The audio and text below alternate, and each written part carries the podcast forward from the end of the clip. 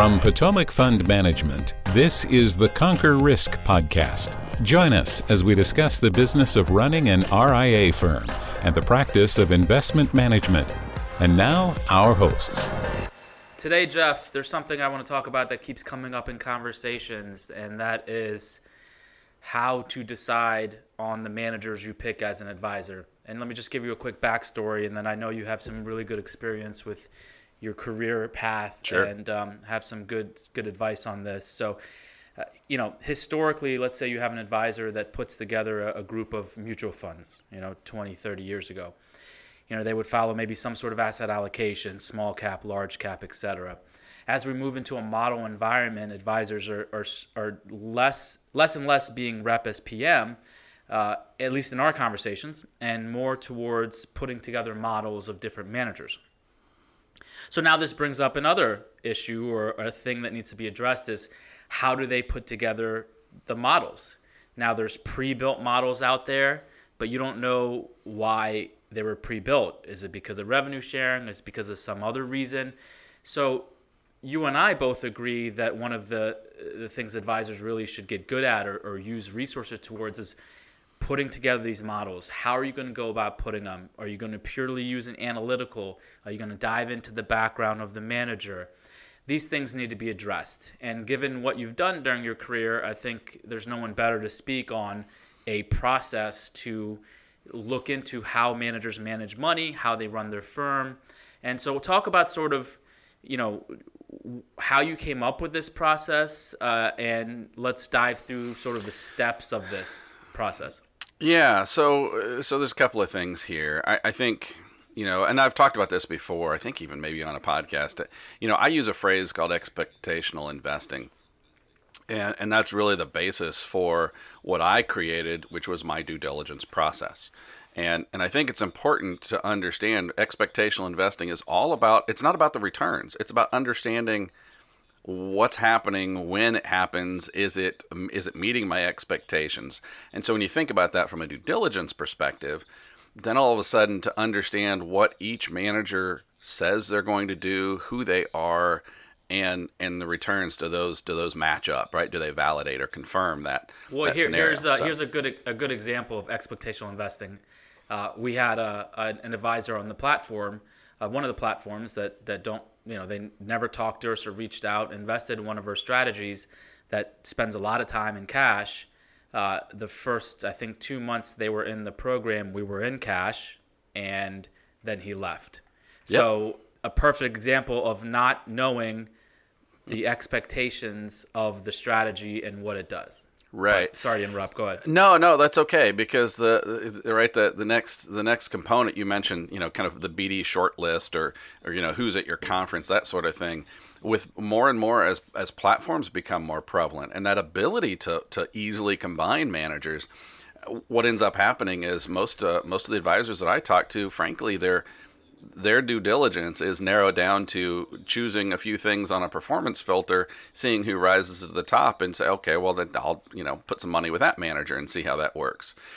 And and while I understand, uh, first and foremost, advisors haven't been taught due diligence. That sounds funny because they go to due diligence meetings all the time, right? But that's salespeople from the sales group that is trying to sell you something who's telling you how to do it. So what I'm going to do is lay out a little uh, my process, and I don't expect everybody to use my exact process that I call firm CPR. Right? It's it's the heart of of what you're trying to find. But this is some features and functions, some of the pieces of the puzzle that if you can take two or three snippets out of here and and be smarter and wiser about how you're finding your manager and or managers, and then you'll have a better understanding of how to fit those together as well. So, so any any yeah. any process is better than no process. Yeah, right? absolutely. I mean, you're just trying to ask questions, and what you've done a great job of do is organizing these questions into into sections. So let's let's dive into the first yeah. one and go through this. A- absolutely. So I call this firm CPR. It's it's sort of an acronym for firm structure, communication, program design, and returns. And I always follow that with returns are last for a reason the first three, your firm structure, communication, and program design, are really about figuring out who the manager is, this, this organization. What is it that they're trying to do? What is it that they say they do? And how do they say that they do it? Right? And then the returns follows that with a validation, as I mentioned before, a validation or a confirmation that yes, in fact, they the returns match what the expectation the expectation has been set. So okay, yeah, so let's the first one, the first structure. one is the, the first one is firm structure. What are what are the, the the couple points that you like to harp on there? Yeah, so so we'll, I know we're going to keep this fairly light through the process, right? Uh, anybody has more questions can always uh, contact me, and I'll be glad to explain more. But you know, firm structure is really about that very thing. It, it's who are, are is there one owner? Are there more than one owners? Um, is it uh, uh owned by a large? Is this management firm owned by another larger entity? Versus you have the ability to actually maybe communicate with the managers themselves or the you know the owners themselves. Uh, what's the distribution look like? Is it a bunch of wholesalers? Are you talking to the owners, or uh, you know, is it is it all done by platform? Or is this somebody you could go to direct as well? Uh, just understanding some of those structure things about how they're organized and, and how they distribute. So that's and, the first and piece. My, and so I think the, the big the big question there, the big thing you're trying to answer is who is scratching whose back, and Yeah, absolutely. You know, and, and and that and that's important because decisions that are made based on a small business, a group of employee uh, owned businesses versus something that's you know a, an arm of a conglomerate. You know, you, you have different masters that you're answering to, and that could change Well, your decision making process. Right. Right. And you know, again, it's it's not that one is good or one is bad. It's do you know? Yeah. Right? It's just about finding your out. clients your clients are trusting you to know and understand these things. They assume that you know. So, the more you know, the better off you are. okay. And uh, yeah, so we can move on to the next one. So the next one you have is uh, communication. Yeah, absolutely. And communication is is really, I mean, it's how much do we need to define there? But but it, it does make a difference, right? If you're, as an example, if you're doing direct business, right, directly with that manager as a as a solicitor. Well, look, there's they're probably going to have some email that are coming out. They're probably going to have maybe they have a wholesaler, maybe they don't, right? But there are different maybe a commentary you know how frequently is that generated do they do special edition pieces based on you know market conditions some melee happens and they're going to give you some insight right? How much education insight and information are they going to provide to you along the way? I think that's valuable in understanding uh, again whether it's working direct solicitor or through a platform and that may differ even with the same manager. Because again y- the client expects you to know what's going on and if you don't know what that communication level is, then things happen and you're scratching your head trying to figure out, well, why did the portfolio do X and the market did Y and I don't understand, right? And meanwhile, three clients are calling you saying, hey, why did my account do this? Well, if you don't know what that communication level is, then you're sort of screwed and you're having to figure out and, and make phone calls, but you don't even know who you're supposed to call at that point. So, understanding the communication that's coming out, as well as what communication level there is for you, access points there is for you to communicate to them. So, Yeah, and and and it's just like you said, really figuring out what what that expectation is, right? We do a monthly commentary. We've done one since I don't know ten years now going. um, we don't do a bunch of webinars. We don't do a bunch of intra month. You know, flash flash updates. We try to keep it consistent with the monthly commentary. Some people like that. Some people want to hear about every single trade. Uh, you just need to know as an advisor how your manager is going to communicate updates and then educate your clients accordingly uh, and, and un- educate yourself accordingly as to when to expect to hear from them. Right? Right, eh, right, and Okay. that serves. and Again, it goes in both directions, right? That's us communicating outwardly to advisors, whether they're working through a platform or whether in, in some platforms we don't actually know who who is using us. But if we know who it is, right, we're s- sending these kinds of things out. But likewise, understanding how there's a question: how do they communicate to us? right? And and we're more than happy in our example, and not every manager's like this, but look, if I get a phone call from somebody who's using us on a platform, um, I'm more than happy to answer any question for them, right? That's not a problem. But not everybody is that way. Some people treat platform business like you know, it's arm's length, right? Okay, hey, I'm sending the signals to the platform. They're going to do all the trades. I don't know who you are. I'm not answering questions. I'm only getting paid 20 or 30 basis points or whatever the case may be. And we want to see our advisors, even on platforms, do their due diligence. Call us, understand why we're doing what we do and how we do it, so that you're better Okay. educated about the expectation. So. All right, program design. Yeah, I mean, look, the, the list is long but distinguished. I mean, it's it's everything from understanding trade frequency, kind of to your point with that that cash example, right? Where what securities are being used? Is it ETFs? Is it mutual funds? Is it stocks? Um, you know, all kinds of things. How how are we? I mean, are we a quant shop, or I shouldn't say we, but is the manager a quant shop, or are they doing? You know, are they sending people out to physically meet with these different businesses that they're buying the individual stocks from? Uh, understanding those things again goes to that concept, which I mentioned the first three, all about how they do what they do. You know, and and that I think that's just critical in again setting the expectation so that when you do look at the returns, you get it, and and that's your marker. It's not about you know up five, down five. It's about should they be up five? Well, okay. Should Well, they be down? hang on a second. So hang on a second. Let's let's dive into program design. Like, what are the Sure. what are the main what are the main points? You know, uh, what are the, if Yeah. you were to start with one thing about the design and go down from there? Yeah. Who do they say they are? All right. And, and I'll give you a quick example.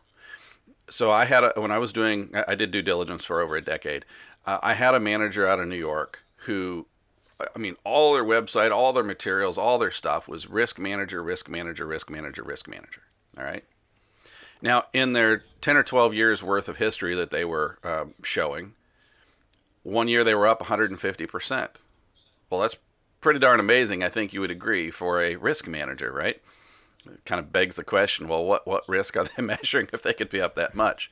The following two years in a row, one was down, I believe it was 49%, the other one was like 50 or 51%.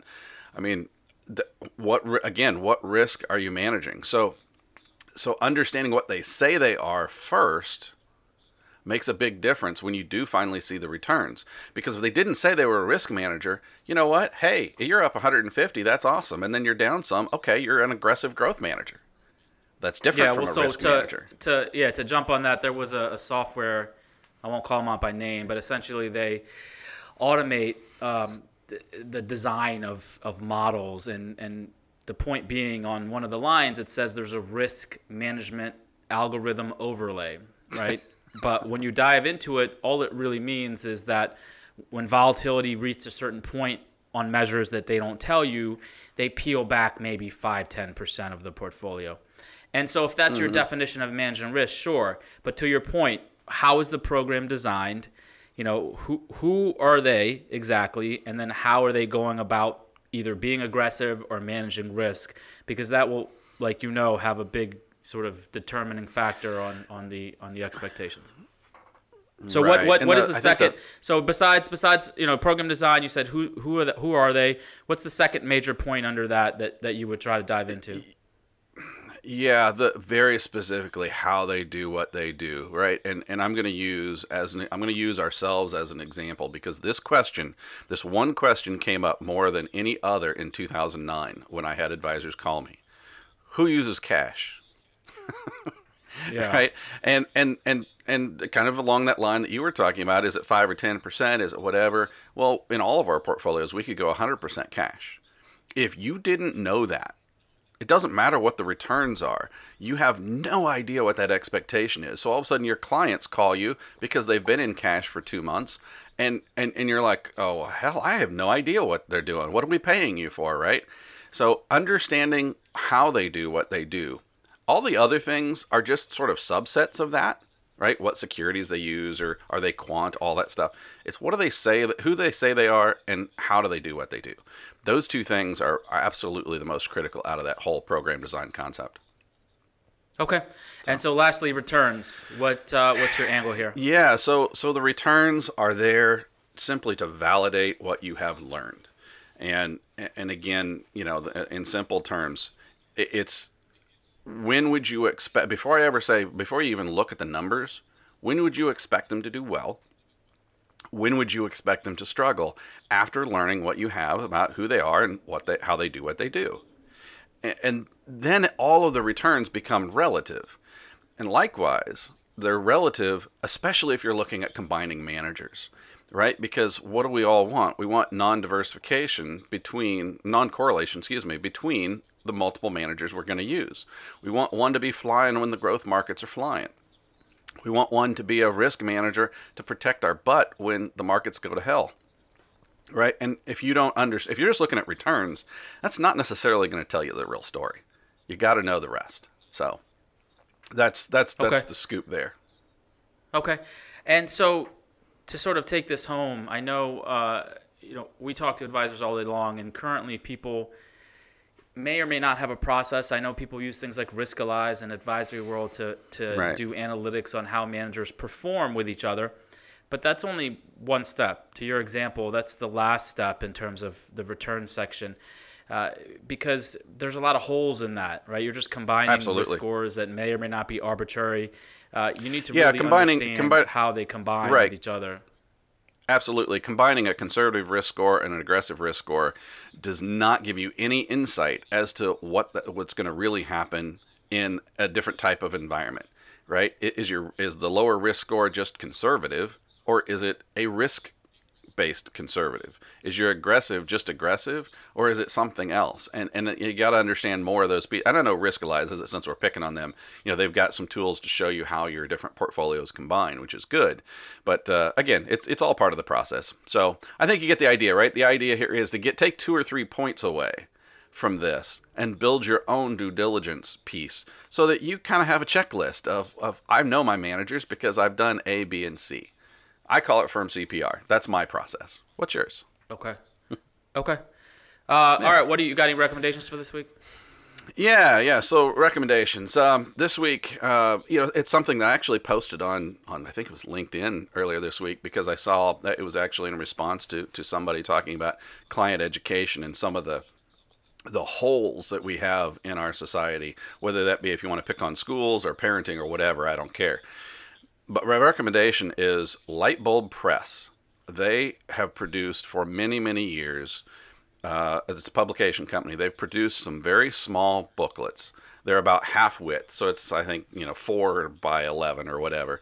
Some really nice booklets that are uh, about half cartoons, right? They're illustrations would be a better phrase, and small bits and bytes. And then they have really good indexes. So if you want to know more, and you, I, I would recommend that you share these with clients and prospects because sometimes you'll have somebody who wants to know more. And you know you can talk to them all day long but to give them a tool where it's easy to read a small snippet or they can look in their index and find something on personal finance on you know estates on you know I- I'm, trust me you can just go out and look. We'll provide it in show notes. You can go out and look at all the different guides and booklets that they have. Usually they're six to ten bucks a piece. But uh, i do highly recommend them because i've gotten great feedback and i've shared them with a lot of people so. Okay. Yeah, for me this week, it's something you helped me figure out a 529 plan uh, for uh, Nebraska, TD Ameritrade Nebraska. Yeah. And one of the cool things they have is th- so they partnered with a company called UGift. Uh, they either partnered or own them, I'm not sure. But essentially, you go into each child and there's a gift code, and you can add certain people. Uh, like grandparents, for example, to that gift code, and they get an email where they can easily set up an ACH or through credit card and deposit into the 529. And it just makes it so easy because the grandparents have been asking, like, how can I do this? Can I set one up? And this sort of just allows you to two clicks start depositing money and paying for your grandchildren to go to school so I don't have to. Yeah. Yeah, That's yeah. your your your video uh, that you posted on Twitter and LinkedIn, uh, it- you're basically the GoFundMe iteration, which is is you're right. I mean, I think you're absolutely right. What a 529 really is. Um, GoFundMe. it- it's, it's pretty freaking funny, man. Your kids are great. So if anybody is listening or watching and they haven't connected with you on any one of those two social media outlets, I highly recommend it because your kids crack me up, man. Um, all right, on I, that I note, use let's, them as pawns. Yeah, there you go. Well, you know, it's it's cheap labor. Uh, work for me, or I No, won't no, feed they're you. not fucking cheap, but just labor. Oh let's man! end All this. right, yeah, let's end this. All right. So like, subscribe. If you have anything you want to comment, just uh, go to our www.potomacfund.com, click the Connect Us page, and uh, and we'll look forward to seeing you next time. Thanks. See ya.